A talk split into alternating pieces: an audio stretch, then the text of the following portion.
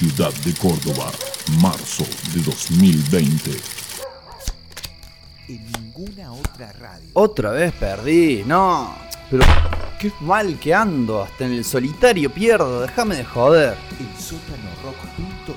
Uh, ¿qué pasó con la radio? ¿Se habrá caído el servidor? ¿Qué carajo? Este es un mensaje de emergencia del Gobierno Nacional. Permanezcan en sus casas de manera inmediata. No es un simulacro, repito, no es un simulacro. Uh, ¿qué está pasando? Este es un mensaje de ¡No! ¡Tiembla todo! Nacional.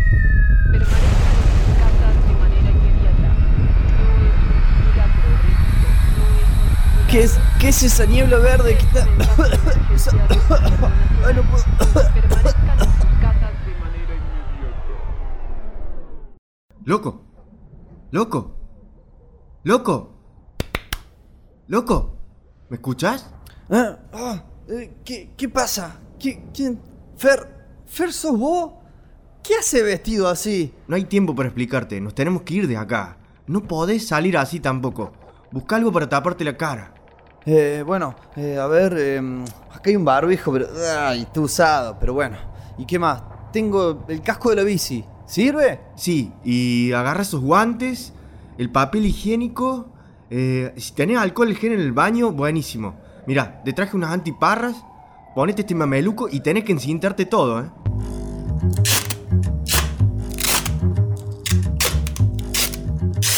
Bueno, listo. Oh, qué fachero que quedó. Juan Salvo un poroto, ¿eh? Pero, ¿por qué tanta historia? ¿Qué, nos vamos a pegar un chapuzón al San Roque? ¿Qué, qué onda? Vamos, vamos. Mantén la cabeza agachada. Puede haber Coban y bot, chabón.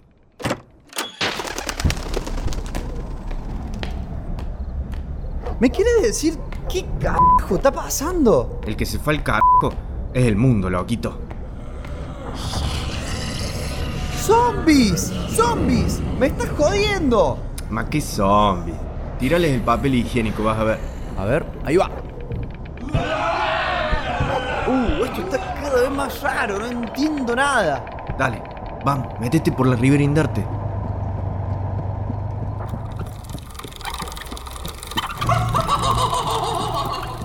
Nah, nah, esto ya es mucho. ¡It es real! Nah, tranca. Es piñón fijo nomás. Se empezó a inyectar alcohol en gel. Terminó así el chabón.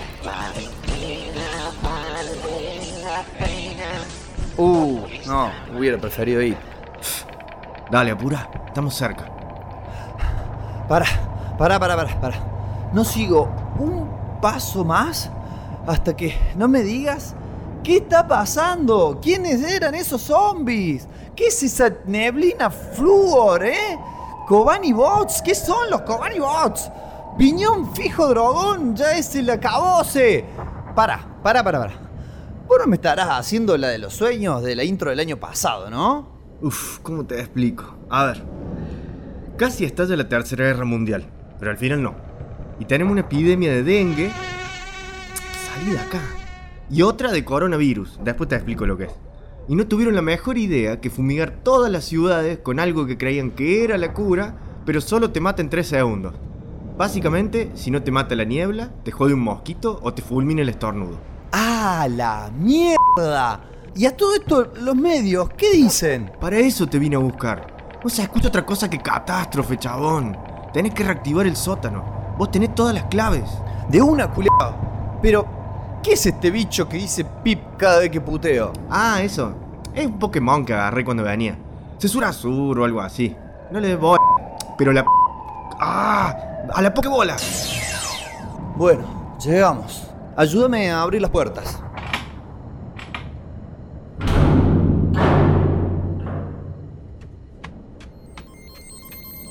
Señor loco, ha vuelto, ha vuelto. La profecía era verdad. Eh, bueno, gracias, gracias. ¿Quiénes son estos? ¿Quiénes son?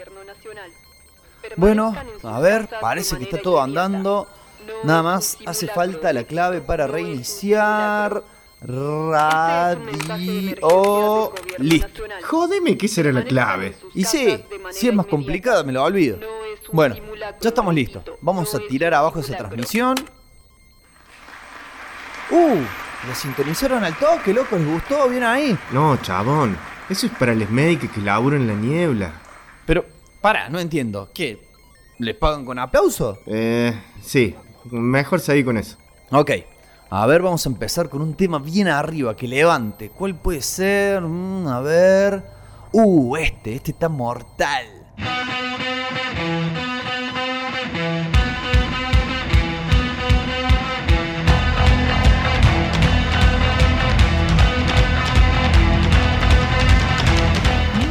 Buenas noches, amigas, muy buenas noches, amigos, muy buenas noches, amigues. Bienvenidas, bienvenidos, bienvenidos y benvenuti a tutti a este programa radial, claro, que hace ya un tiempo hemos dado en denominar una cosa de locos y que está ahora, en este preciso instante, en este preciso momento, arrancando una más de sus emisiones, una más una más de sus transmisiones hacia el ciberespacio. Estaremos por el justamente espacio temporal de aproximadamente dos horas. eh, moneda más, moneda menos, seguramente menos, eh, porque ya son las 19.08. Así que, bueno, usted saque la cuenta que tenga que sacar, pero hasta las 21 estaremos al aire aquí en nuestra exquisita pero humilde casa llamada elsotanorock.com, este sitio web, esta radio online, esta plataforma de cultura independiente. Sí, todas esas cosas, todos esos nombres, todos esos calificativos pueden ser aplicados a, sin lugar a dudas, esta, esta cosa, esta idea, esta, esta máquina de hacer cosas que es el sótano rock y del cual tenemos el honor, de la cual tenemos el honor de ser uno de los programas más longevos, ¿no? En existencia, casi que es toda una vida, toda una vida detrás del micrófono, tratando de llevar hacia los sensibles oídos de las muchedumbres los sonidos, las palabras, los silencios que enriquezcan nuestra percepción de la cultura de masas y de la cultura independiente. Y cuando decimos cultura de masas, no nos referimos a saber mucho de panadería, por ejemplo, sino en lo que es lo que la gente disfruta, digamos, ¿no? Esto de el entretenimiento, el arte, eh, la cultura, como es puede ser la música, puede ser el cine, pueden ser las series, pueden ser las historietas. Bueno, un poco de cada una de estas cosas vamos a estar teniendo en la jornada de hoy. Vamos a tener como un salpicón de diferentes ramificaciones de la cultura para que satisfagamos, no sé si está bien dicho ahí, creo que sí, eh, para que satisfagamos a todos los oídos, eh, a los más exigentes, a los más gourmet, a aquellos que se conforman con algo que no sea tan eh, ostentoso, pero sí llenador. A todos Elios y a todas Elias y a todos Elies le vamos a apuntar nuestros cañones sonoros para que puedan eh, transcurrir estas dos horas, justamente como decíamos, alimentando esa mm, pulsión, esa ansia de recibir material cultural que eh, sabemos en estas épocas de cuarentena, de aislamiento social obligatorio, de pandemia, de contagio, de temor, de mm, invisibilización de todos los otros aspectos de la vida humana, son más que esenciales y han casi que eh, brotado nuevamente, o por lo menos la gente, las personas, ustedes mismos, quizás yo mismo de este lado, hemos tomado real importancia o hemos tomado real dimensión de la importancia que revisten. ¿eh? ¿Qué sería de estos cuerpos en cuarentenados si no existiese la música, si no existiesen las series, si no existiesen los videojuegos, si no existiesen las historietas, si no existiese todo eso que nos hace vibrar?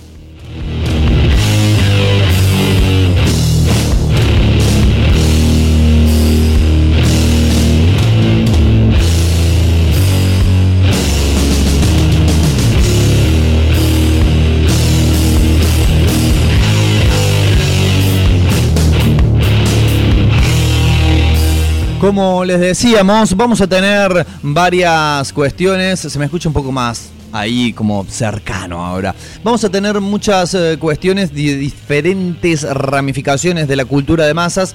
Vamos a tener en la jornada de hoy la segunda intromisión, la segunda participación del bloque denominado El Día que la Tierra se detuvo. Pero en esta ocasión pese a que de alguna forma reemplaza al bloque más allá del spandex, de todas formas vamos a estar hablando de historietas, sí, aquellos niños nerds, aquellas niñas frikis que digan, oh, hoy no van a hablar de historieta, mejor lo cambio, mejor me pongo a leer algo, este, no lo haga todavía, no lo haga aún porque vamos a estar hablando de cómo un eh, suceso particular en el mundo, en la industria, podríamos hablar también de la historieta, provocó un cimbronazo y un cambio que tiene sus incluso impacto y su consecuencia hasta el día de hoy. Vamos a estar hablando de la irrupción del surgimiento de Image Comics, ¿eh? la tercera en discordia, podríamos decir, entre Marvel y DC, y cómo esto también eh, cambió el panorama mm, de la industria del cómic y de la manera en la cual los mismos son creados, generados y demás. No quiero adelantar mucho más que esto, simplemente que eh, a quienes les interese estas vicisitudes, esta especie de eh, revisionismo histórico con fuerte eh, recalamiento en la nerditud, eh, se queden, se queden en la sintonía del sótanorock.com. Recuerden que pueden escucharnos justamente a través de esa página web, de ese sitio web que ha sido actualizado.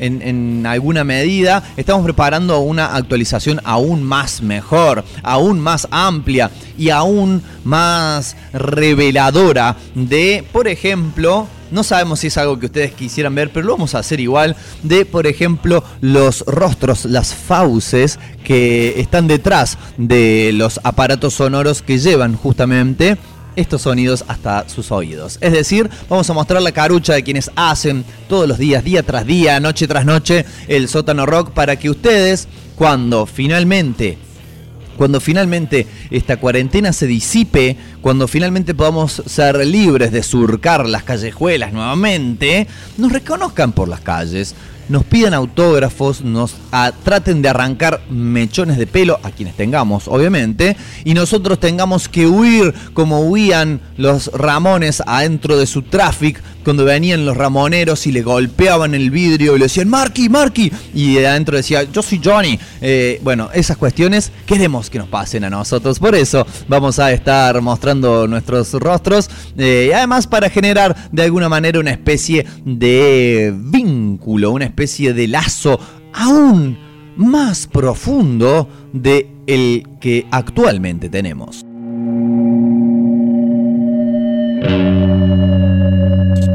Pero hemos dicho también que ya hay una actualización en la cual hemos subido algunas cositas más más que interesantes para poder disfrutar de este de bueno de la cultura de masas y de la cultura independiente fundamentalmente sobre todo de cultura independiente porque lo que hemos subido es a continuación se lo diremos eh, un corto Sí, un corto de realización absolutamente independiente. No quiere decir esto que filman al equipo de Avellaneda, sino no. Este, lo que hacen es producirlo sin que nadie venga a bancarle monetariamente la parada, sino por amor al arte, como se dice. El corto en cuestión se llama Caso Prat, está hecho por Rama Caída Producciones.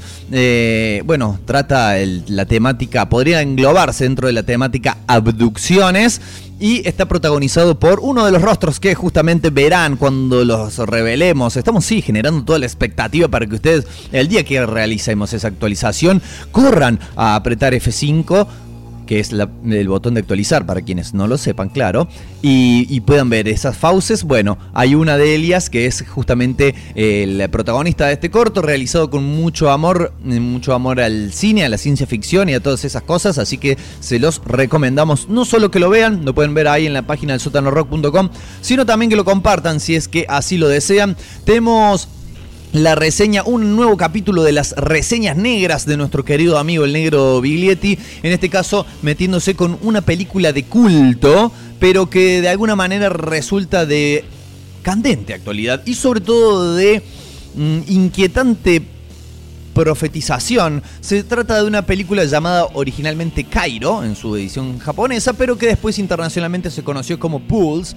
y que eh, trata de algunas cuestiones relativas a la perversión por detrás de las redes informáticas y sus efectos devastadores sobre el cuerpo humano. Así que bueno, este, no les voy a adelantar. Una, una reseña bastante parado desde lo analítico, desde mm, lo... No decir, bueno, en la película empieza así y pasa tal... No, sino qué sensaciones nos genera, qué pasa en nuestro interior cuando visionamos una película así.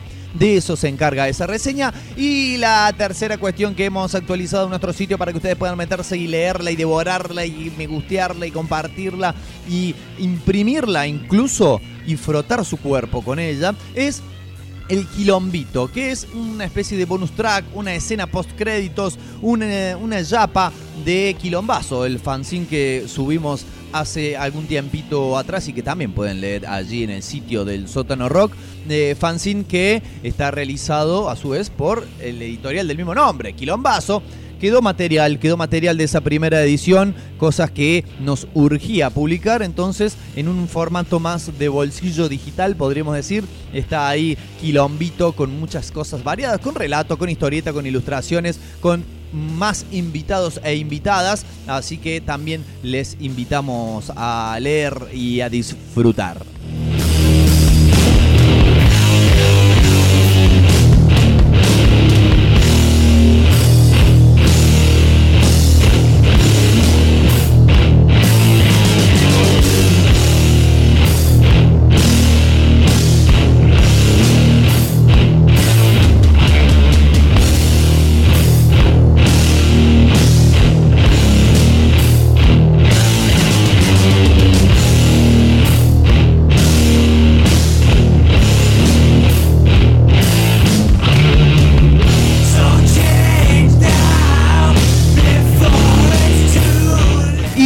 En realidad no quieren estar frente a la computadora, no, no están haciendo otra cosa que eh, les impedirá el visionado del sitio web mientras escuchan, por ejemplo, este programa, o mientras escuchan Esperando a Godoy a partir de las 21 horas, ¿eh? que es el programa que sigue, claro, pegadito en función continuado, como aquellos viejos cines donde te quedabas directamente en la sala, ya sea porque había una función continuado o bien porque nadie entraba a revisar y pagabas la entrada para una función y te quedabas a la otra. Eh, va a seguir después de este programa a partir de las 21 esperando, esperando a Godoy.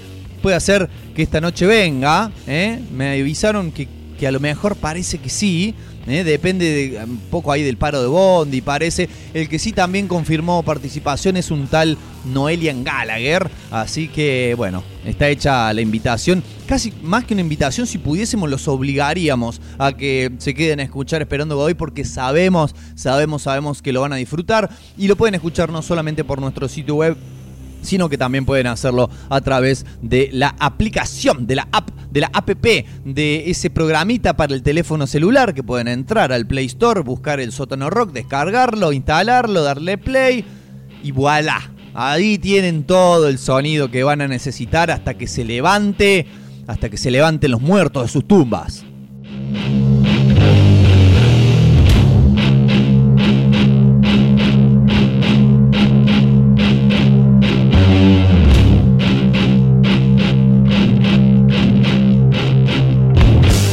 Bien, ya habiendo presentado todo esto, nos queda por decirles que esperamos se contacten con nosotros a través de las redes sociales. Pueden buscarnos en Facebook como Una Cosa de Locos, esa es la, página del programa. Pueden buscarnos también como radio, como institución cultural. Nos pueden buscar en ese lugar de la F azul como el Sótano Rock. También pueden encontrarnos en Instagram como el Sótano Rock. Pueden encontrarnos en Twitter como el Sótano Rock. Porque claro, así se llama. Entonces así nos llamamos en todos lados.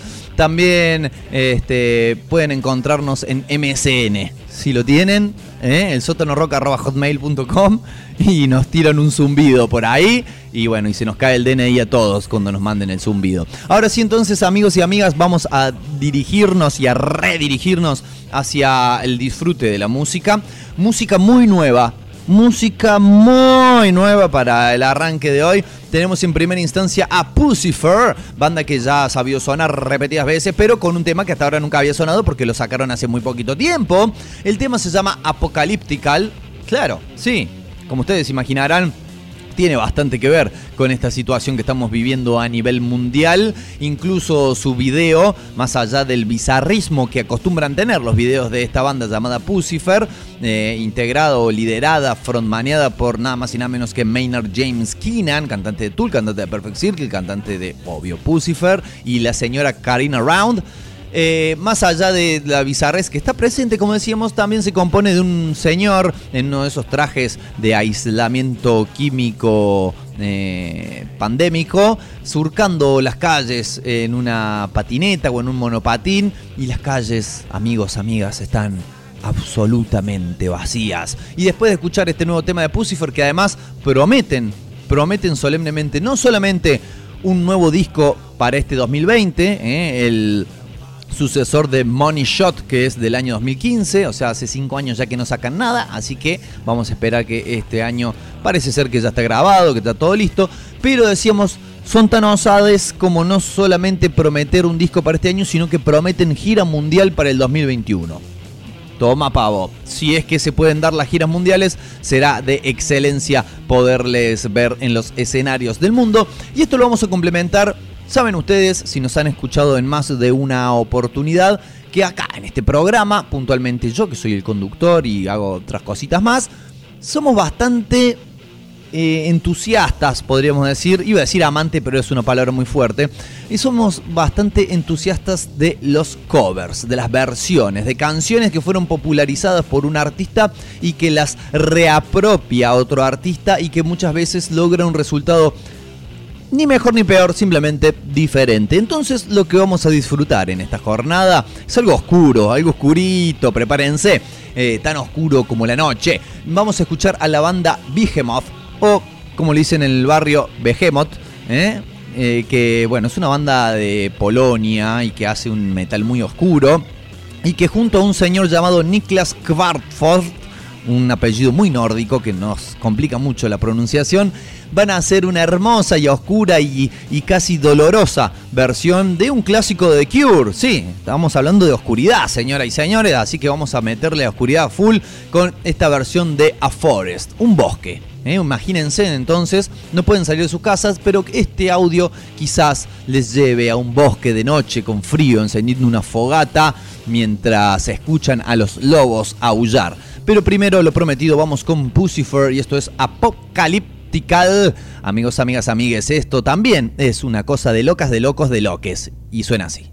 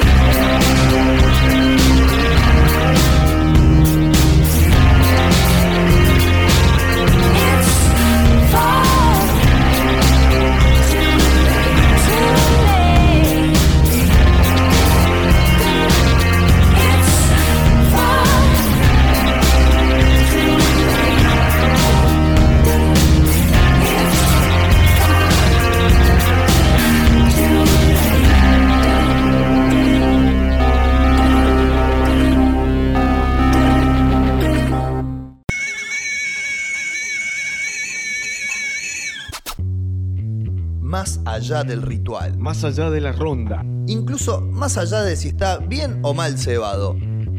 El mate tiene algo que le cambia el sentido a nuestras mañanas. Mateína. Lunes, miércoles, viernes. 9 a.m. En el sótano rock.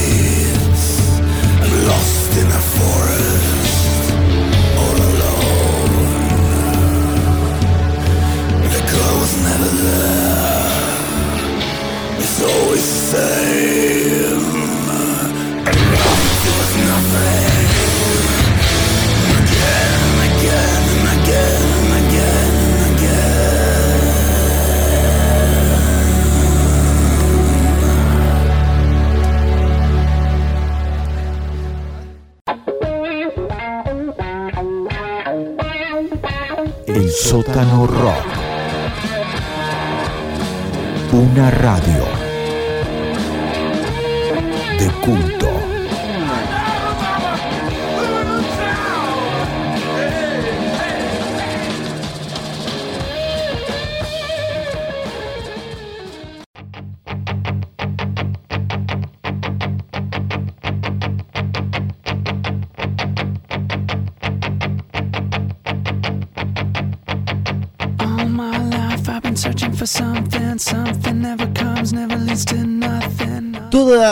Estuve buscando algo, dice el Dave, ¿eh? Dave Grohl, por si no lo reconocieron en el comienzo de esta canción. Y en realidad sí hay algo que a Dave Grohl le gusta hacer, le ha gustado hacer, no sé si toda su vida, pero los últimos 10, 15 años seguro, es vender bastante humo, ¿no? Bueno, tengo personas, amigos, allegados, queridos, que ya lo denominan, lo califican y lo rotulan, incluso después de haberlo oído a ver en vivo, como eso, un vende humo, no un artista, no un cantante, no un ex baterista, no una persona del rock, sino es un vende humo.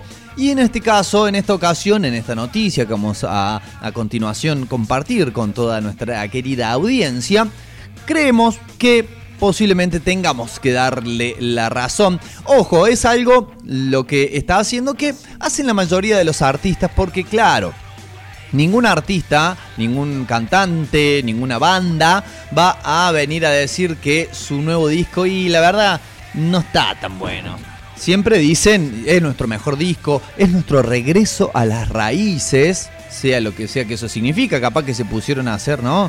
O toman cerveza de raíz o están haciendo jardinería, y un montón de cuestiones más, pero nunca te van a decir, y la verdad que no nos salió tan bueno como nuestro disco el otro, el anterior. Pero lo que dice Dave Grohl es que el próximo álbum de Foo Fighters, que al parecer ya está grabado y terminado y que, bueno, no lo sacaron por toda esta cuestión del virus, sería como está equiparándolo con el Let's Dance de David Bowie. Que recordemos, ¿no? Más allá de la enorme, de la intachable y camaleónica carrera del señor Bowie, eh, creemos fielmente que representa su disco donde sucedió su salto más grande de popularidad, de donde pasó de ser conocido en los ambientes, digamos, de más, no sé si erudición musical, pero de gente que se interesa por la música, a sonar en los boliches, en los bares, en las radios AM, en todos lados, con ese disco. Entonces, es como que para Dave Grohl ese va a ser el próximo disco de Foo Fighters. Cuando describió cómo, cómo va a sonar.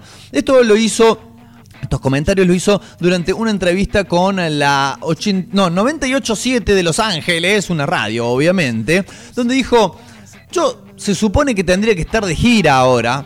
Aclaramos que de gira tocando en diferentes ciudades y no saliendo de caravana tres días seguidos con muchos estupefacientes de por medio. Se supone que tendría que estar de gira ahora. Se supone que deberíamos haber empezado nuestro tour al mediado de abril. Y yo realmente estaba esperando mucho eso, lo estaba esperando mucho porque terminamos de hacer un disco y ese disco, hermano, ese disco es tan bueno y estamos tan emocionados de que la gente lo pueda escuchar. Estábamos tan emocionados, tan excitados, incluso teníamos nuestras manos en nuestros pezones mientras escuchábamos el disco, de salir y, y tocarlo, salir y tocarlo para la gente. Eh, está lleno con estas dice, estas canciones eh, tipo himno, gigantes, mm, que, que, son para, para corear, corear sin parar hasta que la garganta se nos rompa. Eh, que bueno, es básicamente lo que más o menos viene haciendo Foo Fighters en sus últimos discos. Dice, es raro, porque es casi un, disco dance pero en una forma rara, no EDM, EDM, aunque parezca el nombre de una droga, significa la sigla de Electronic Dance Music, que es, a ver, la podemos describir como la música que hacía Avicii o la música que hacen eh, los, los DJs más de- del mainstream, podríamos decir, ¿no? Es como el equiparable del pop prefabricado, pero a la música electrónica. Se me está yendo el nombre de, de un DJ que también supo tener eh, mucha notoriedad, Tiesto. Bueno, eso sería como el EDM.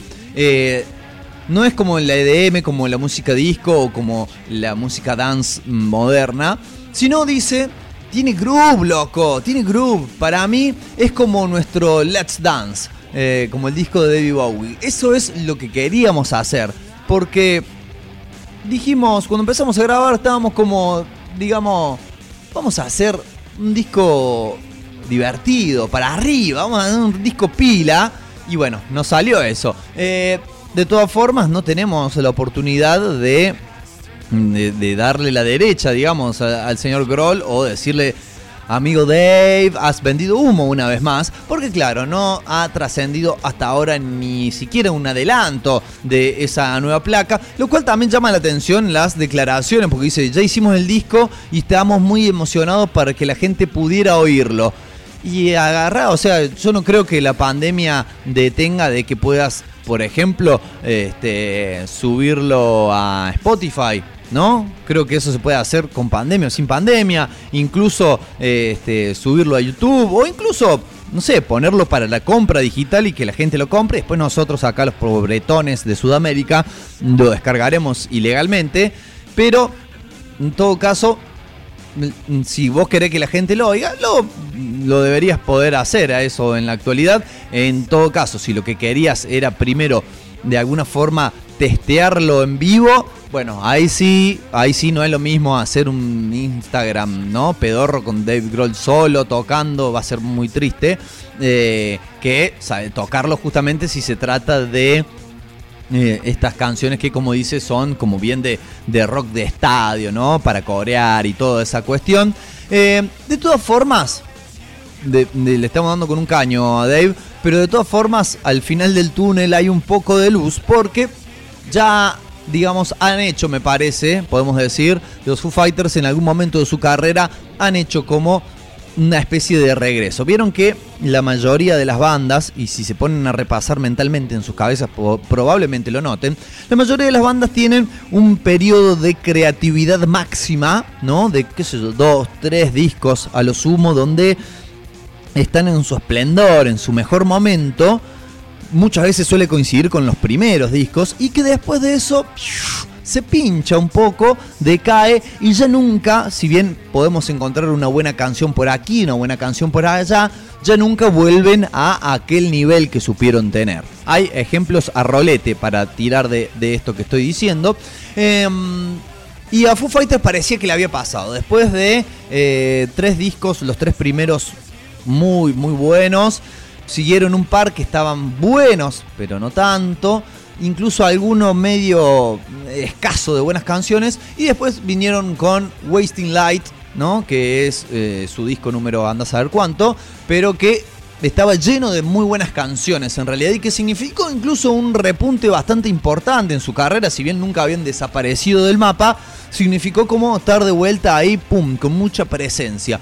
Después de Wasting Light, le han seguido también un par de discos que no han estado al mismo nivel y que de vuelta, ¿no? Esta cuestión de en un disco de 10, 12 canciones, eh, rescatas 3 o 4 y el resto son, digamos, olvidables. Incluso algo que suele hacer Foo Fighters y que también, si han escuchado su discografía y se ponen a repasarla, algo que suelen hacer es que las mejores canciones suelen estar agrupadas al comienzo del disco, ¿no? Es como que te enganchan con lo primero y después uh, plancha bastante, este, cuestión que no sucede en Wasting Light y por eso vamos a escuchar un tema de ese disco para ver si de esa manera incentivamos los, chakras, las vibras, la alineación de los planetas y hacemos que realmente, que realmente este nuevo disco de los Foo Fighters sea tan bueno como nos dicen o por lo menos, ¿no? Que tenga este espíritu eh, así para arriba, alegre, cantador y etcétera, etcétera, bailador y todo eso.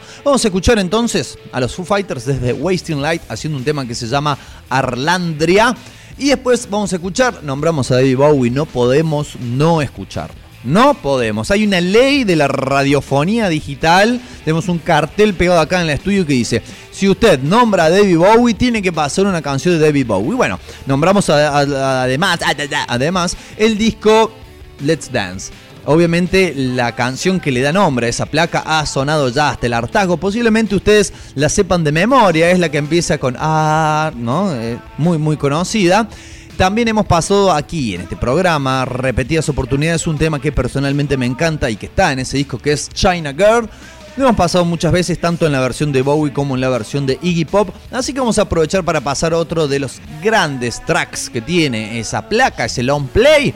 La canción se llama Modern Love, Amor Moderno, y es la que abre el disco. Así que con estas dos canciones, amigos, amigas y amigues, mm, nos reencontraremos el próximo bloque. Seguramente un poco más felices porque vamos a haber disfrutado de estas canciones. Así que se las regalo, se las obsequio, se las comparto y enseguida volvemos.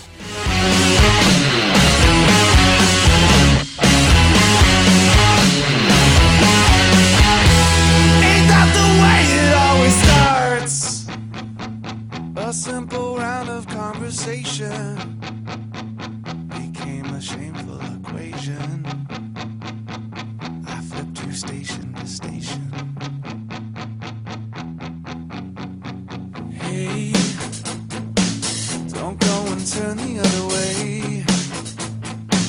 Don't say there's nothing more to say. Come on, hear me out. Hush, hush, settle down. Button up, don't make a sound. Shame, shame, go away. Come again some other day.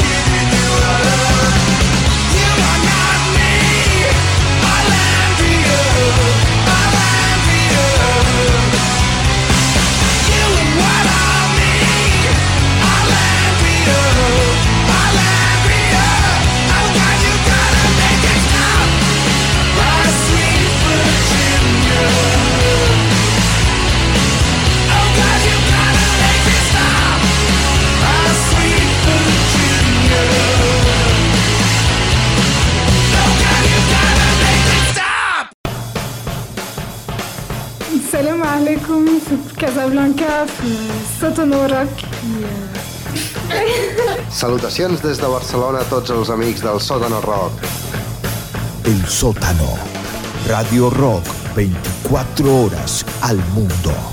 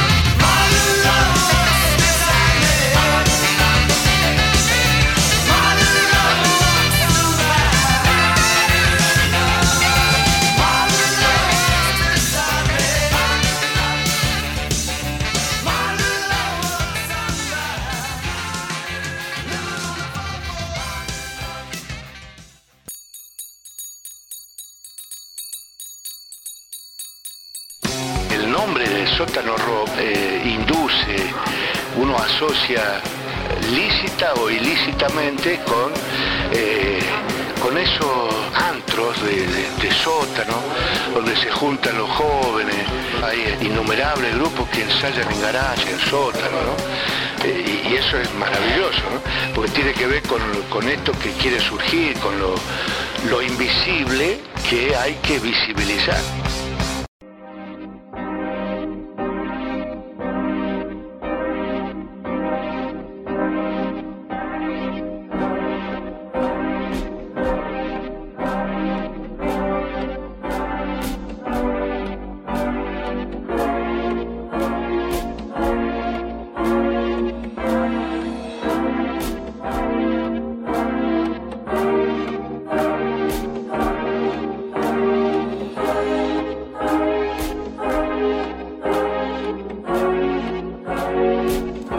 Son las 19 y 56 ya de la noche. Eh, le quiero dedicar este bloque, particularmente se lo quiero dedicar al señor Martín Sosa, quien pueden escuchar mañana y todos los lunes y todos los miércoles y todos los viernes a partir de las 9 de la mañana en Vociferando, que es un programón, mire, es un programón porque no solamente te informa de lo que hay que saber, más ahora que no podés salir a la calle a ver qué pasa, Además lo hace con humor, con alegría y con energía, con todo lo que necesitas. Digamos que podría ser el antídoto a Jorge Cuadrado por la mañana. Así que les recomiendo que lo escuchen. Y él es un gran fan de la película, bueno, un gran fan acérrimo. Llegó incluso hasta querer cortarse la cara para ser como el mismísimo Tony Montana, porque claro, estamos hablando de Scarface, la música que suena de fondo es la excelentísima banda sonora compuesta por el enorme Giorgio Moroder, sí, el mismo de la canción de, de Daft Punk, ¿no? Ese que dice My name is Giovanni Giorgio, pero la gente en el barrio me dice Giorgio. Bueno, en el año 1983 compuso la música, digamos, eh, incidental, instrumental, el score de esta película. Eh, ¿Se acuerdan que la semana pasada, si no se acuerdan les hago acordar, no hay ningún problema, la semana pasada cerramos hablando de que esta costumbre hollywoodense de las remakes estaba de alguna manera permeando hacia otros, otras ramas de la cultura precisamente a la cultura gamer, ¿no? Donde eh, algunos de los juegos más esperados por lo menos del mes pasado de abril, eran justamente remakes, remasterizaciones, eh, re-realizaciones de, de juegos que han tenido su éxito en el pasado. Pues bien, pues bien, em, se vienen más remakes, pero en el mundo cinematográfico. Tenemos la triste noticia de decirle que sigue sin ideas, la gente de Hollywood sigue sin ideas, y a su vez, digamos que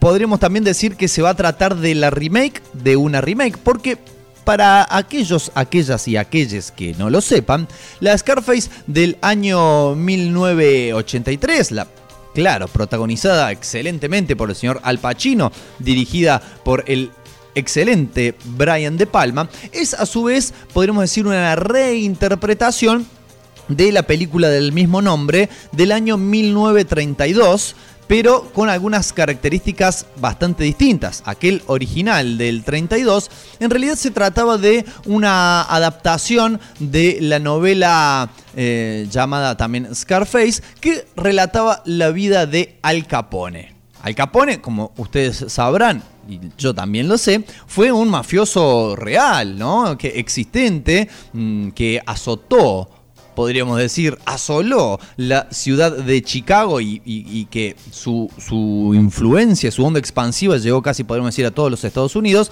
durante las primeras décadas del siglo XX, ¿no? Sobre todo puntualmente en aquellos años donde tenía vigencia la llamada ley seca, esa que no permitía la comercialización de bebidas alcohólicas, algo totalmente terrible, un crimen en sí, la, ley seca.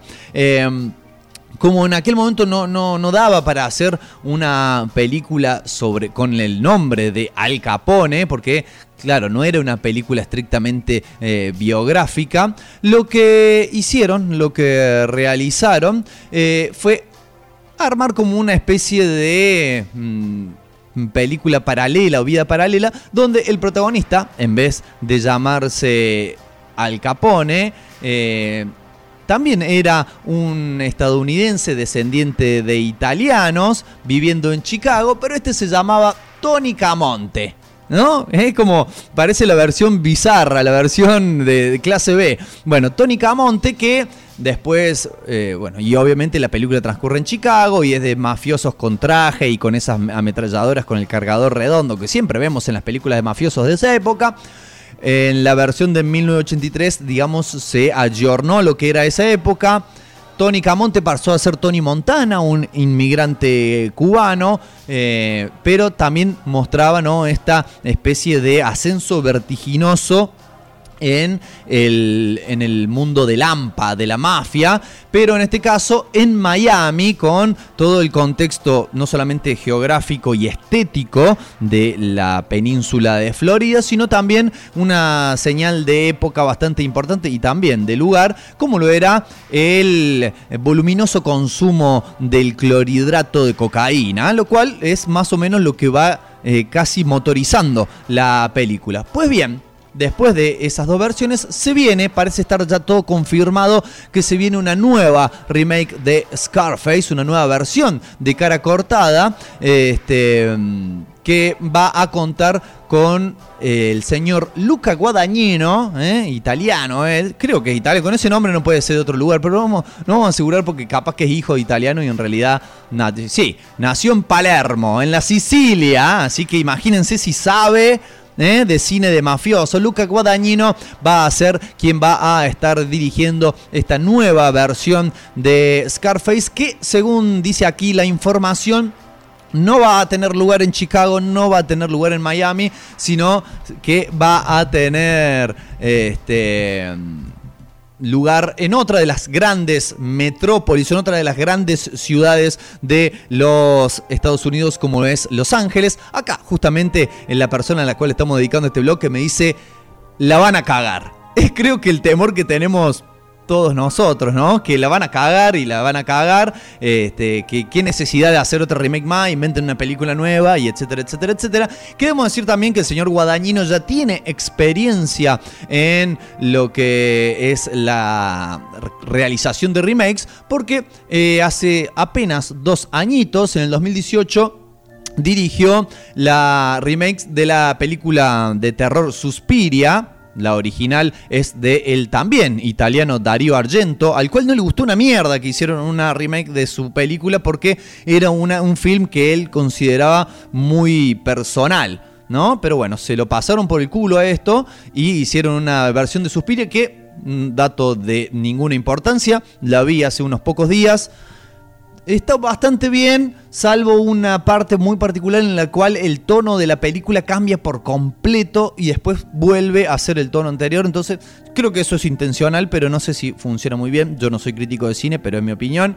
Y al que no le gusta se jode, diría un famoso meme.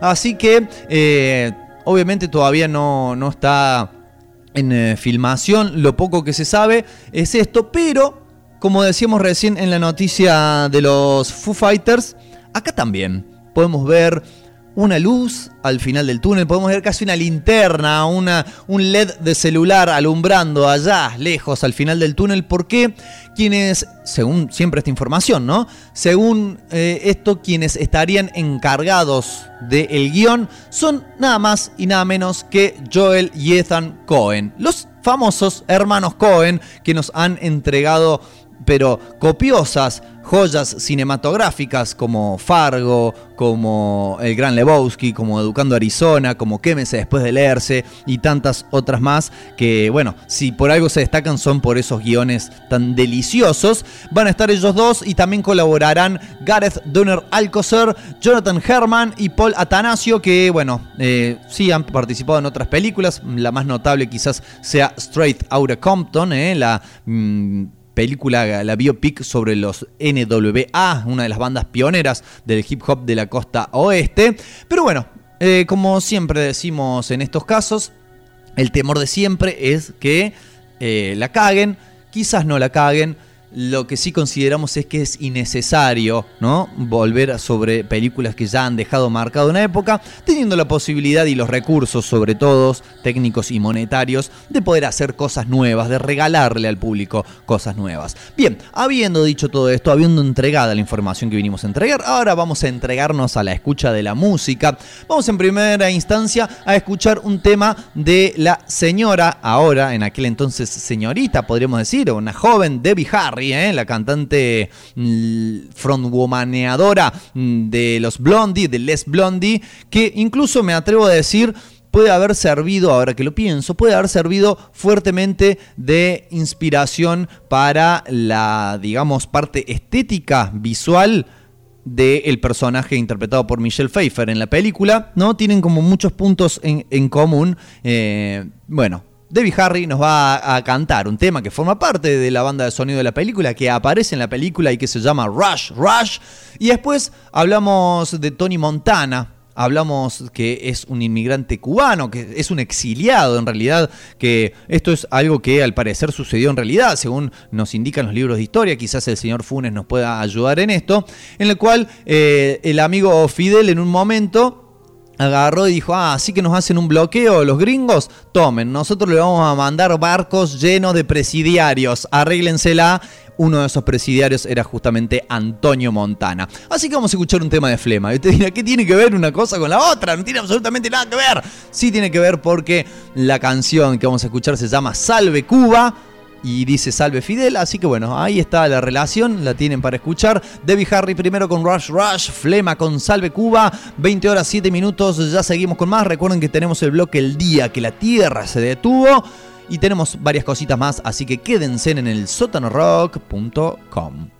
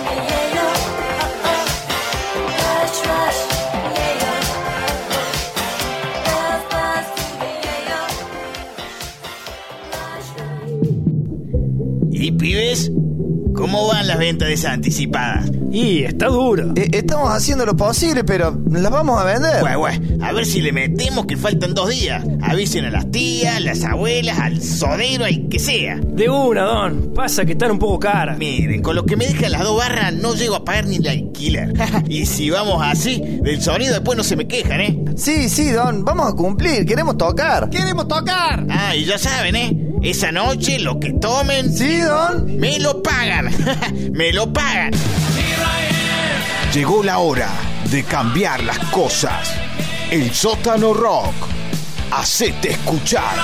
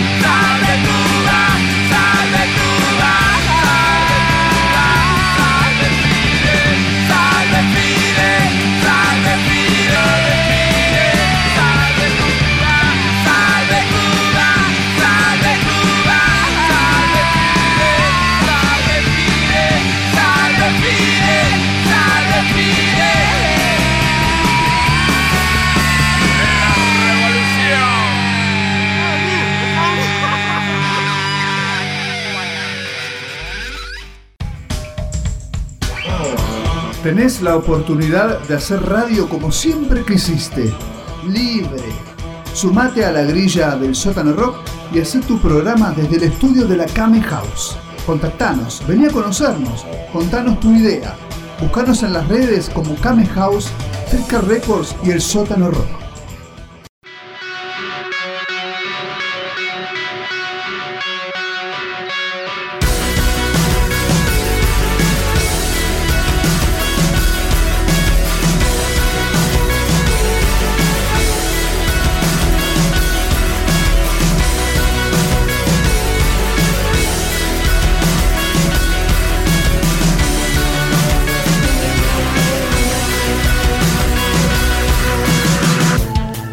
Ocho y cuarto en eh, toda la ciudad de Córdoba, en realidad en toda la República Argentina y otros países también, en todos los que estén en el mismo uso horario, como siempre solemos decir.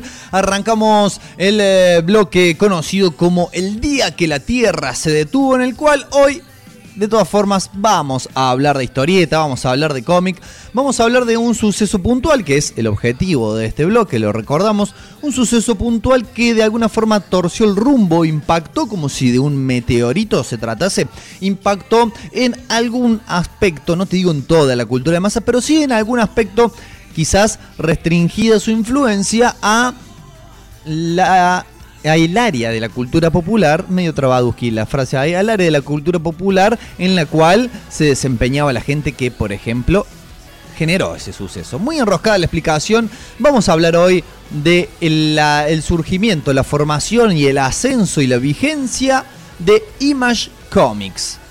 Quizás ustedes no tengan ni idea quién es Image Comics, mejor porque les voy a contar ahora.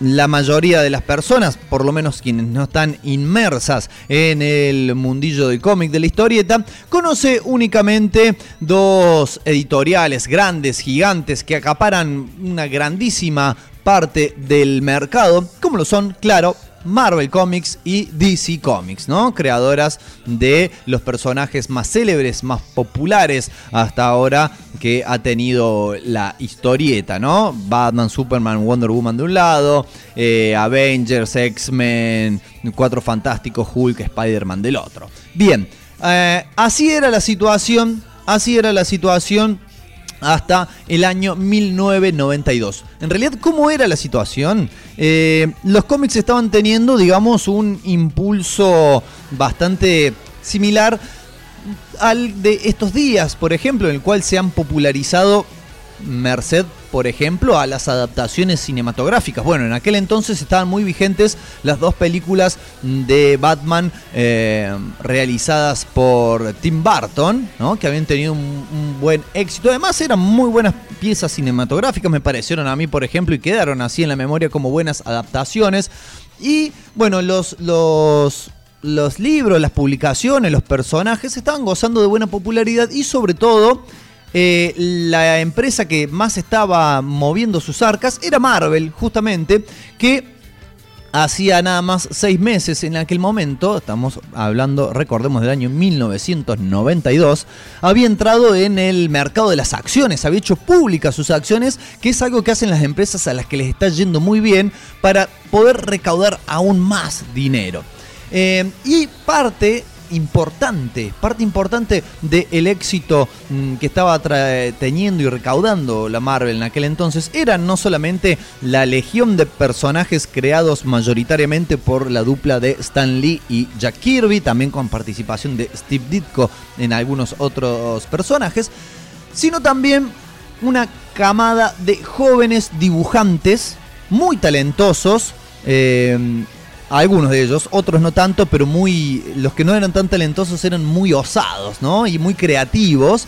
eh, y que estaban dándole mucho aire a la editorial. De hecho, se estaban transformando en las nuevas estrellas del cómic, ¿no? Hasta aquel entonces, muchas veces quienes eran los más aclamados eran los guionistas y estábamos viviendo en aquella instancia una época donde los más mm, vitoreados, lo que los que la gente seguía eran los dibujantes. La gente preguntaba, ¿cuán- ¿cuál es el cuándo sale el próximo cómic que dibuja Jim Lee? ¿Cuándo sale el próximo cómic que dibuja Rob Liefeld? ¿Cuál es la, la nueva tapa que nos va a regalar Todd McFarlane? por nombrar los tres más sobresalientes y que incluso venían de tener eh, récords de ventas con sus publicaciones, récords de ventas sucesivos y estamos hablando de millones, millones número inimaginable para la industria del cómic hoy, por ejemplo, ¿no? Donde se recauda mucho más en películas y merchandising que en la venta de cómics en sí. Millones de ejemplares vendidos de la Spider-Man número 1 dibujada por Todd McFarlane, del X-Force número 1 dibujado por Rob Liefeld y de la X-Men número 1 dibujada por Jim Lee. Estaban claramente marcando una época. Ahora bien, muchos de ellos no estaban conformes. Eh, ¿Por qué no estaban conformes estos dibujantes? Porque en los cómics estadounidenses y particularmente en Marvel y DC, que eran las dos empresas que reinaban hasta ese momento, lo siguen haciendo, pero ahora han tenido que compartir una porción de su mercado. eh, siempre mandaron los ejecutivos, siempre mandaron la gente de los negocios y los creativos tuvieron que mamarla. ¿Eh? Lo vamos a decir así bien clarito. Tuvieron que mamarla. Incluso un prócer, una, una mente creativa inagotable como la de Jack Kirby, tuvo que irse peleado porque no le quisieron aumentar lo que le pagaban por usufructuar sus creaciones. ¿De qué estamos hablando? El modelo de negocios era el siguiente. Vos podías laburar para Marvel o para DC Comics, te pagaban como un empleado más como realizaras cualquier otra tarea, incluso a veces ni siquiera con un trabajo como que podríamos considerar de planta, sino como freelance. Te pagaban de acuerdo a la cantidad que vos trabajaras ese mes e incluso cualquier creación tuya propia, un personaje nuevo, un personaje no de los buenos entre comillas, un villano nuevo, una incluso una nueva publicación completa que vos hubieses creado, no tenías absolutamente ningún derecho sobre la misma. Todos los derechos de publicación, de reproducción, de usufructo del merchandising, incluso eh, derechos de si después se hacía una película, una serie, lo que fuera sobre esos personajes, todos ellos eran de la editorial que lo había publicado. Vos, como la fuerza creativa que hacía todo eso posible, no veías un mango de todo eso. Y eso fue así hasta 1992, en el cual estos tres muchachos, ¿no? Vamos a repasar los nombres de este septeto que, que fueron los creadores. Ya nombramos a Todd McFarlane, ya nombramos a Rod Liefeld y a Jim Lee, junto a Mark Silvestri, a Wiles Portacio, Jim Valentino y a Eric Larsen, también conocido como El Pelado.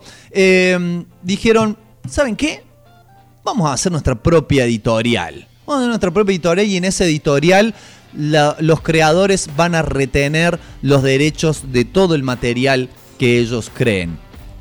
Algunos de ellos lo hicieron inconformes por justamente eh, el tema del pago de las regalías o incluso considerando que el pago que se les otorgaba por freelance era demasiado bajo. Imagínense si se les ocurría reclamar el tema de, che, no, pero yo quiero tener la propiedad de mi, de mi personaje, o por lo menos que me den un porcentaje de lo que están recaudando, que no sea una suma fija miserable.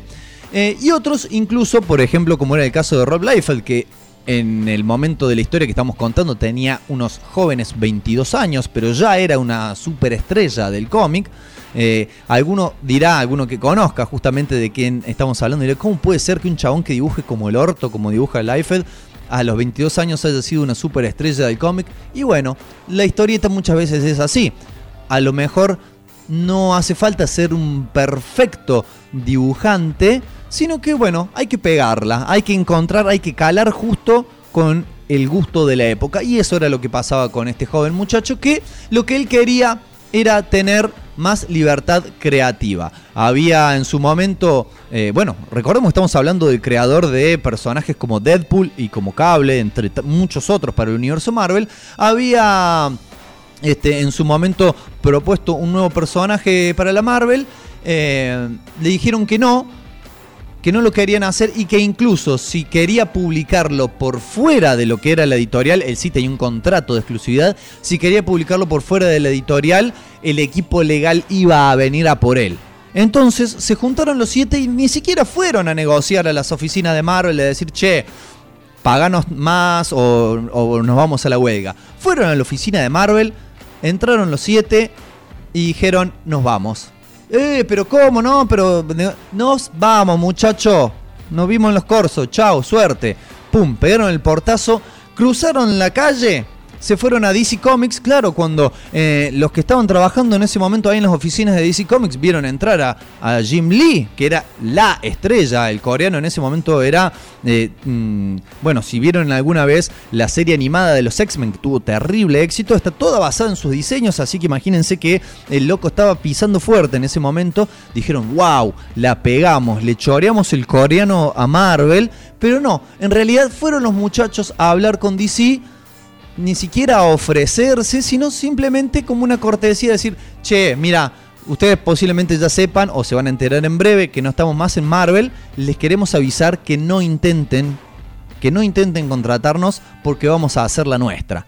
Y así fue como fundaron entonces Image Comics, que en un principio, claro, como era una editorial que hasta ese entonces no había publicado ningún número, no tenía la infraestructura que hace falta para Estamos hablando todavía de cómics en papel, ¿eh? la infraestructura que era necesaria para eh, imprimir y sobre todo distribuir los, los números, los ejemplares de sus publicaciones, así que llegaron a un acuerdo con Malibu Comics, que era una editorial a la cual dentro de todo, si bien mucho menor que Marvel y que DC le estaba yendo bastante bien, llegaron a un acuerdo con Malibu para que sea la este, la impresora y distribuidora de los cómics de Image durante eh, la primera etapa, por lo menos durante el primer año de, de su existencia, hasta que obviamente se generaran no solamente los dividendos y los fondos correspondientes, sino, como decíamos recién, la infraestructura necesaria para poder abarcar este, todas la- las áreas a donde quisieran llegar. Estamos, recordemos, hablando de una época pre-internet, ¿no? Si bien la internet como tal ya existía, no estaba para nada masificada, era una cosa que solamente existía entre universidades y tal, así que tenías que llegar con el papel, ¿no? Había otra. Y además, previendo, y con mucha razón, la gran, la enorme expectativa que iba a haber, porque estábamos hablando de siete de los dibujantes más exitosos de ese momento. Como decimos recién, en aquel entonces eh, la gente no, no seguía a los guionistas, sino que seguía a los dibujantes. Y como solamente iban a publicar sus cómics de ahora en adelante en Image, la gente no iba a tener los consumidores, las consumidoras, lectores y lectoras de cómics, no iban a tener ningún drama en no comprar más los cómics de Marvel o en todo caso comprar los otros que, en los cuales estuvieran interesados y empezar a comprar los de Image porque ahí iban a empezar a publicar sus ídolos, podemos llamarlos sus referentes, las personas que les interesaban cómo dibujaban. También tengamos en cuenta que por aquellos años eh, algo que ayudó bastante a sobre todo el arranque de Image Comics, que tuvo algunos altibajos, sobre todo con el tema de las fechas de entrega, ¿no? Se, había mm, por ahí eh, entre el primer y el segundo número de alguna de las publicaciones pasaban dos o tres meses incluso, eh, porque claro, no tenían todavía ni la infraestructura y además no tenían la organización interna que les permitiera llegar a tiempo con los plazos. De todas formas a la gente eso no le importaba, lo compraban y lo compraban, pero como pan caliente se agotaban. Estábamos, decíamos, en una época donde había empezado un fenómeno bastante extraño que tuvo lugar por aquel entonces con el cómic y que era el tema de la especulación. Sí, así como este, existe hoy en día la especulación financiera, bueno, un fenómeno bastante similar y que se desencadenó a partir de eh, conocerse también en los primeros años de la década del 90 de que uno de los eh, este, primeros ejemplares de la Action Comics, número uno, la primera aparición de Superman, que había sido encontrada en un sótano de la casa de alguien que se estaba por mudar porque lo desalojaban, pudo salvar su casa porque la vendió en millones de dólares, no sé cuánto, a, la revista, a, ese, a ese preciado número uno de la Action Comics. Entonces, claro, iban a ser los número uno. Durante todo un año iban a publicarse número uno de distintos dibujantes que eran las estrellas del momento y la gente decía, ¿sabes lo que va a valer eso en un tiempo? Y se largaron a comprarlo. Había, claro, gente que compraba no solamente el ejemplar que iba a leer, sino dos o tres más para tener como, como quien compra dólares aquí en Argentina, como quien compra oro, ¿no? Lo usaban para especular, justamente como una divisa, algo que a los pocos años, esta gente se dio cuenta que para que esos cómics valieran algo, primero, tenía que pasar mucho tiempo, ¿no? Unos 30, 40 años para que tuvieran la relevancia suficiente. Y segundo, que si todo el mundo tenía el fucking número uno de Spawn, y no tiene mucho sentido, no lo iban a vender muy caro si todo el mundo lo tiene. El tema para que un, objeto cultural se venda a ese valor es que ese objeto cultural tiene que ser escaso. Algo que, bueno, no lo vieron, no lo vieron venir en ese momento y esa burbuja de especulación se pinchó.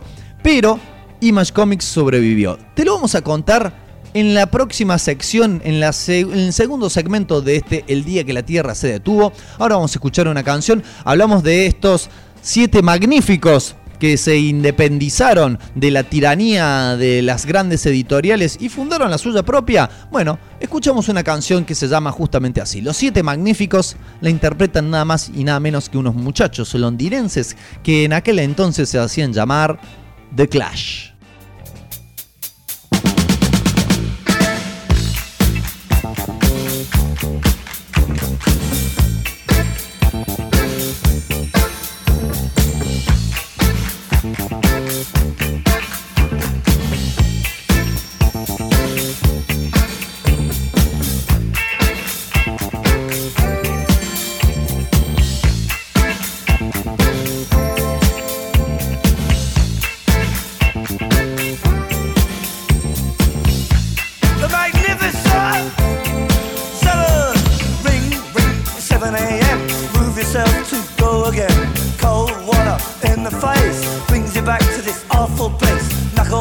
And your bankers too. Let's get up and learn those rules. With the man and the crazy chief. One says sun and one says sleep. AM and FM, the PM too. Turning out that boogaloo. Get you up and I guess you out. But how long can you keep it up? Give me Honda, give me Sonic. So cheap and real phony. Hong Kong dollar, Indian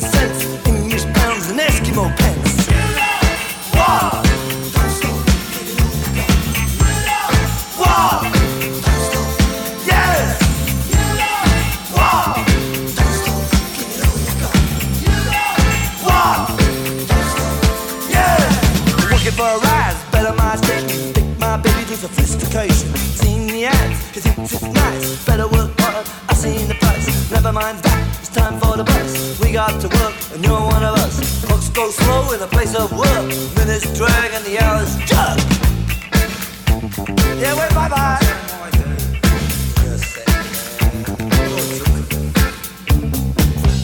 bye bye to the boss. It's our profit, it's his loss. But anyway, the lunch bell ring. Take one hour, do your fine. Cheeseburger.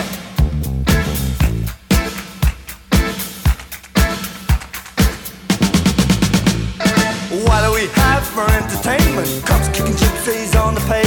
Now the news has slapped to attention. Lunar landing of the dentist convention. Italian monster shoots a lobster. Seafood restaurant gets out of hand. Car in the fridge, a fridge in the car. Like cowboys do in TV land. You know, wow.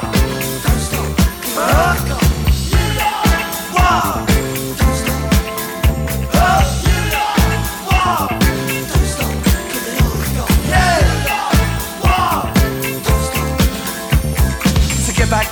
Sweat some more. The sun will sink and we'll get out the door. It's no good for man to work in cages. Hit the town, he drinks his wages. You're fretting, you're sweating. But did you notice you ain't getting? You're fretting, you're sweating. But did you notice not getting anywhere? Don't you ever stop long enough to start? Take your car out of that gear. Don't you ever stop long enough to start? Get your car out of that gear. Call the Marx, a fire at Engels came to the checkout at the 7-Eleven. Marx was good, but he had sense. Engels, Lenin, the necessary pence. What do we got? Yeah. What do we got? Yeah. What do we got? Magnificence. What do we got? Luther King and Mahatma Gandhi went to the park to check on the game, but they was murdered by the other team. Went on to win 15 0. You can be true, you can be false. You'll be given the same reward. Socrates and Milhouse Nixon both went the same way through the kitchen. Plato the Greek or Rin Tin Tin. Who's more famous to the billion millions? million? millions. Ooze splash. Vacuum cleaner sucks up punchy.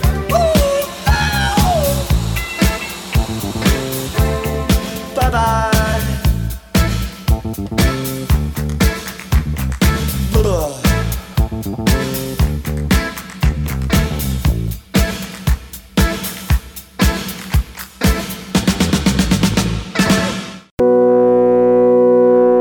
Sótano 2020.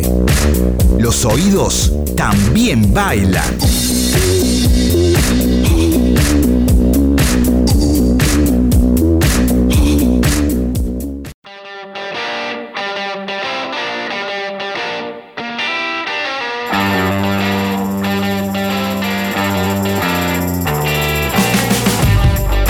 Bien, 20 horas 36 minutos, seguimos en el sótano rock, seguimos en una cosa de locos y seguimos en el día que la Tierra se detuvo, estamos en el año 1992, Image Comics acaba de surgir y viene además de con esta cuestión de, estar conformada por las estrellas en ascenso o incluso estrellas conformadas del universo del cómic, con un modelo de negocios, como se le llama a estas cuestiones, totalmente diferente de las grandes editoriales hasta aquel entonces. Obvio, lo principal, incluso el motivo por el cual decidieron irse de Marvel y fundar su propia editorial, era la cuestión de eh, que los creadores retuviesen sus eh, los derechos de sus propias creaciones. Bien, Eh, entonces no solamente ellos, ¿no? Los siete fundadores, que después mm, rápidamente terminaron siendo seis porque Wise Portacio, eh, por bueno, la enfermedad de una familiar, se,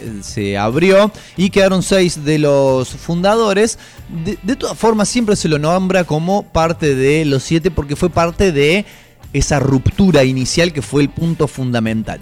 Eh, estos eh, no solamente iban a ser ellos seis quienes publicaran las historias, sino que obviamente iba a servir esto como editorial, como plataforma para publicar eh, personajes, historias, cómics de otros creadores, los cuales todos también iban a retener sus derechos de creación. No solamente iban a ser los privilegiados los siete fundadores, sino que cada persona que creara algo que saliera publicado bajo el sello de Image Comics iba a tener su. eh, iba a retener su, su publicación. Ahora bien. ¿cu- ¿Cuál era el, el problema con esto? Era que la empresa, teniendo eso en cuenta, no le podía asegurar, no podía darle un adelanto en efectivo a los creadores, a los artistas que decidiese publicar.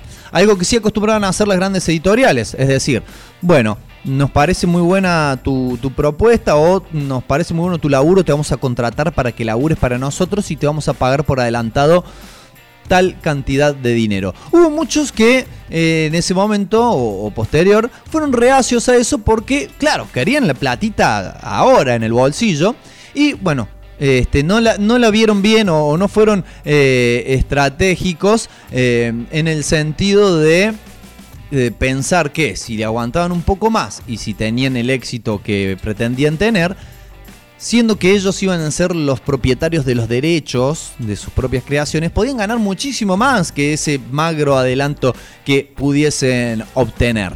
Eh, de todas formas, otra mm, diferencia fundamental con la manera de trabajar de las grandes editoriales era que a su vez iba a estar subdividida en otras editoriales. Es decir, Image Comics iba a ser solo el paraguas a través de la cual se iban a mm, distribuir sobre todo las, las publicaciones, pero cada, dentro de esa editorial, cada uno de estos fundadores iba a tener su propio sello editorial y que cada uno iba a manejar como se le antojase.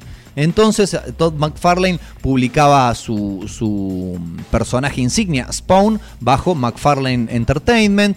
Este, Jim Lee fundó Wildstorm, Rob Liefeld fundó su propia editorial y así, y cada uno publicaba su propio material a través de esa editorial y también contrataba a quien quisiera, ¿no? Eh, a quien quisiera publicar y lo hacía bajo su propio criterio. ¿no? Y Image Comics era como un poco más la, la, la que agrupaba todo esto y lo distribuía.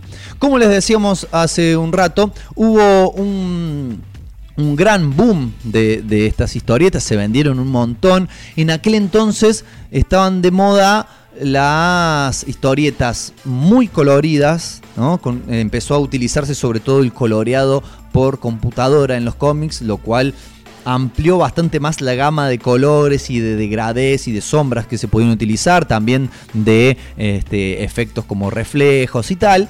Em, pero también estaban de moda los personajes hipermusculosos. Ya sabemos que en los cómics de superhéroes, que toda esta primera línea que salió de Image Comics fue de superhéroes, eh, son musculosos, bueno, pero estos eran hipermusculosos y les gustaba mucho en aquella época, sobre todo particularmente al señor Rob Liefeld, ponerle hombreras o mm, como unas, sí, hombreras podríamos decir, pero por afuera de la ropa y bolsillos, muchos bolsillos como lo de los pantalones cargo, ¿vieron esos bolsillos de los costados? pero como con tapitas, pero por todos lados, bolsillos por todos lados y armas gigantes. Esas eran básicamente las características que compartían los diferentes títulos de, de aquella primera época de Image Comics. Algo que hubo títulos que siguieron subsistiendo y títulos que medio más temprano que tarde empezaron a decaer porque claro, eh, todos ellos eran dibujantes y algunos, la mayoría, se lanzaban a escribir por primera vez, además de dibujar. Entonces le faltaba un poco de, de- de sustento que hiciera que el interés siguiera luego de aquel, aquel estallido inicial. Pero lo particular y lo interesante y donde empezamos a hablar del impacto de Image Comics viene a partir de lo siguiente. Claro que el impacto fundamental fue este de que cambió las reglas del juego y a partir de ahora en más quienes empezaban a trabajar en el mundo de la historieta y el cómic, sobre todo el cómic estadounidense, sabían que contaban con un arma a su favor, con un elemento de presión y de decir, bueno, pero yo quiero ser el dueño de mis propias creaciones. Y si me decís que no, me voy a Image y ellos me lo van a publicar y voy a seguir siendo el dueño de mis creaciones. Eh, eso, por un lado, y creo que lo más evidente, Después de algunos reacomodos, digamos, sobre todo en la forma de organizarse y, y de dirigir Image Comics, dijeron, bueno, ¿saben qué? Creo que ya está bueno con cómics de superhéroes. Hay demasiados cómics de superhéroes. Y si empezamos a darle bola a los cómics de otro tipo de cosas, ¿eh? a los cómics habitualmente llamados indie, a los cómics que exploran otro tipo de historias, otro tipo de narrativas, que experimentan un poco más, que usan otro tipo de géneros.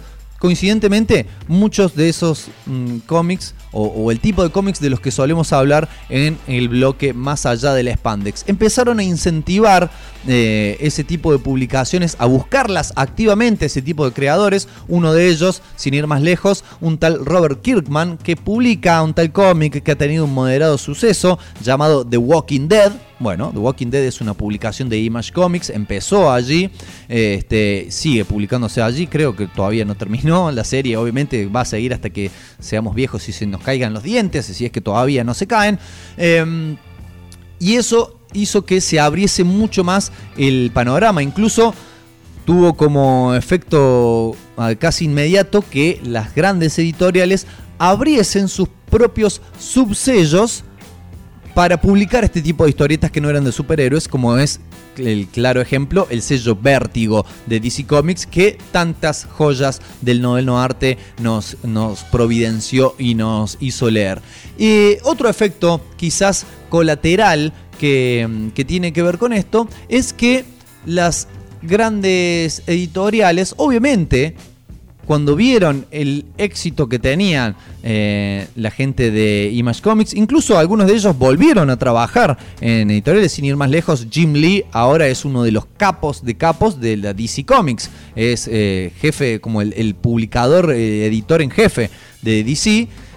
y le vendió su propio subsello, Wildstorm, se lo vendió directamente. Dijo: ¿Saben qué? Muy bueno esto, estuvo genial, la hicimos muy bien, pero yo me vuelvo a trabajar con una gran editorial, me voy a llenar de oro. Nos vimos y se fue a trabajar con, con DC. Pero decíamos, las grandes editoriales lo que hicieron es ver que había mucho talento dando vuelta y empezaron casi a esperar que publicasen primero en, en Image Comics o en otras editoriales independientes y a partir de ahí detectar esos talentos y llevarlos para que escriban sus propios títulos. Pero para que escriban los títulos de los personajes que son propiedad de las editoriales. Es por eso que, si nos ponemos a hacer memoria, ¿hace cuánto, por lo menos, por lo menos 20, 25 años, que nos surgen personajes nuevos, interesantes y duraderos en estas dos editoriales? Incluso podemos hablar que justamente los personajes de Marvel eh, más trascendentes que se han creado últimamente, y puede que Deadpool sea el último de ellos, y es del año 91, Y lo creó el mismo Rod Liefeld. Es como que dijeron, bueno, no vamos a correr el riesgo de tener que resignar nuestra propiedad intelectual, vamos a seguir haciendo hincapié en los personajes que ya tenemos y que son los que nos dan las ganancias porque tenemos los derechos para publicarlos, tenemos la propiedad intelectual para publicarlos. Incluso también si nos ponemos a analizar, la mayoría de los supuestamente y entre comillas nuevos personajes de Marvel y DC son reversiones de personajes anteriores, como lo es el nuevo Spider-Man, como es eh, la Thor mujer, como es la Iron Man mujer, la nueva Capitana Marvel, eh, en su momento hubo un nuevo Batman también, eh, hubo cuatro versiones nuevas de Superman, todas reversiones de personajes que ellos ya tienen, porque claro, son corporaciones que apuestan a jugar a seguro y que aunque contratan nuevos talentos, no le dan todo el espacio que ellos necesitarían para desarrollarse. Así que amigos, así que amigas, esa ha sido la historia y ese es el impacto que ha tenido en el mundo de la historieta, en el mundo del cómic, la formación de Image Comics por parte de estos siete aventureros. Vamos a escuchar un tema antes de ir ya a la última sección de este programa. Eh, la canción se llama One Man Army. Tiene la particularidad de haber sido parte de la banda de sonido de la película de Spawn, que claro, como los derechos pertenecían a su creador, todos los dividendos por lo mismo fueron al mismísimo Todd McFarlane y no a nadie más. Eh, pero lo que sí también podemos decir es que lamentablemente eh, lo más destacable de esa película es su banda de sonido porque la película da ocote. Pero bueno, tenemos un muy buen disco en aquella primera época de los noventas se había empezado a utilizar el furor de mezclar artistas de un género musical con artistas de otro género y que hicieran bandas de sonido de forma conjunta. En este caso tenemos por un lado a Tom Morello, claro, guitarrista de los Rage Against the Machine, y por otro lado los Prodigy, eh, los integrantes del costado más áspero de la música electrónica, se fusionaron y nos entregan este tema que vamos a escuchar a continuación aquí en los casi últimos instantes de una cosa de locos.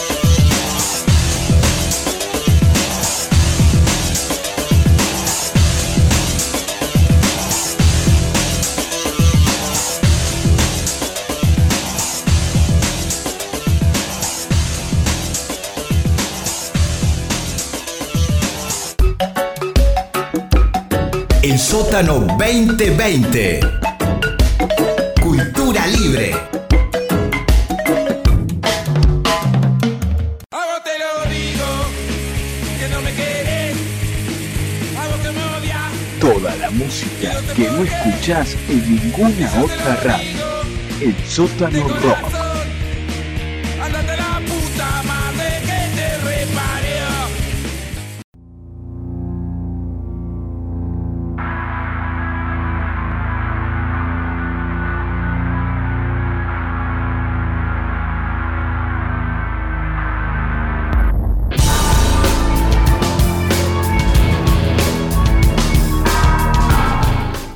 Bien, 20 horas 52 minutos, último bloque, últimos instantes de una cosa de locos, vamos a hacerlo rapidito. Teníamos una noticia más sobre Sandman, esa hermosísima obra maestra del cómic, pero como es una linda noticia y una linda obra maestra, le queremos dar el tiempo que se merece, así que la vamos a dejar para la próxima semana, nos mantendremos en vilo, pero ahora tenemos noticias sobre series y sobre literatura, porque si hay alguien que ha escrito eh, libros sobre vampiro y se ha llenado de oro que creemos que sí, pero también de mm, reconocimiento, consideración, eh, y no es justamente Bram Stoker, es la señora Anne Rice, eh, creadora, claro, de sus crónicas vampíricas, de Vampire Chronicles, eh, que bueno, es una saga de cuenta la historia de vampiros, fundamentalmente la de uno llamado Lestat, que ha, eh, ha digamos, eh, merecido no solamente el favor de público, han sido bestseller, sino que también ha sido adaptada al cine en un par de ocasiones, más concretamente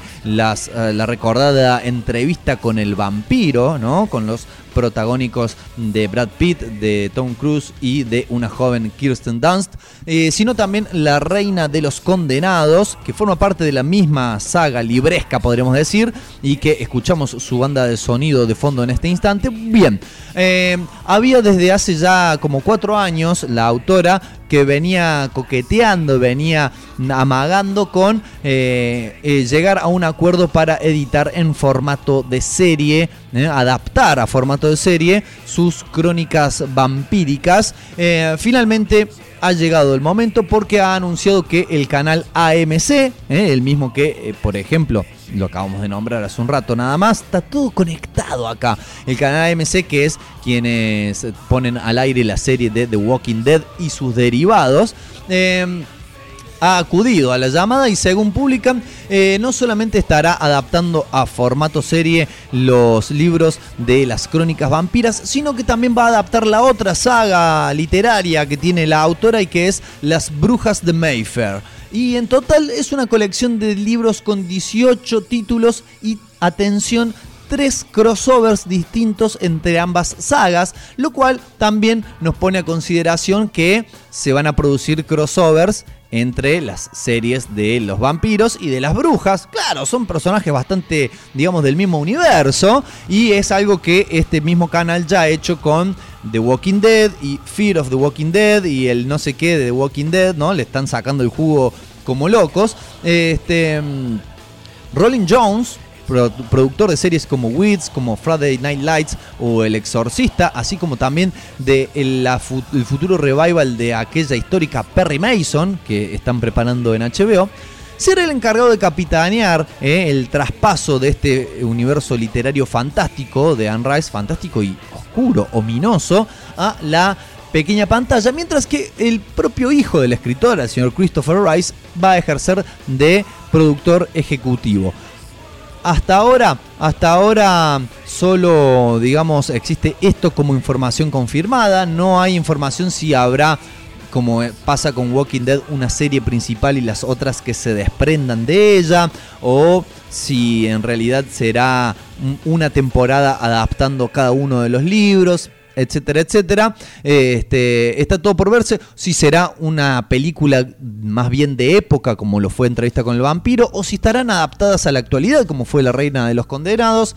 Eh, Todo eso está por verse. Lo que sí sabemos es que aquellas y aquellos personas entusiastas de los chupasangre, y no estamos hablando del dengue, eh, van a tener, van a ser satisfechos por esta serie. 2057, casi en el reloj, nos vamos a ir con una de las canciones justamente de la banda de sonido Reina de los Condenados. Un disco bastante particular, esta es una historia que ya hemos contado, pero que la volvemos a contar. Resulta que la banda de sonido está eh, compuesta y grabada por nada más y nada menos que el señor Jonathan Davis, claro, el cantante de Korn. Pero ¿qué pasa?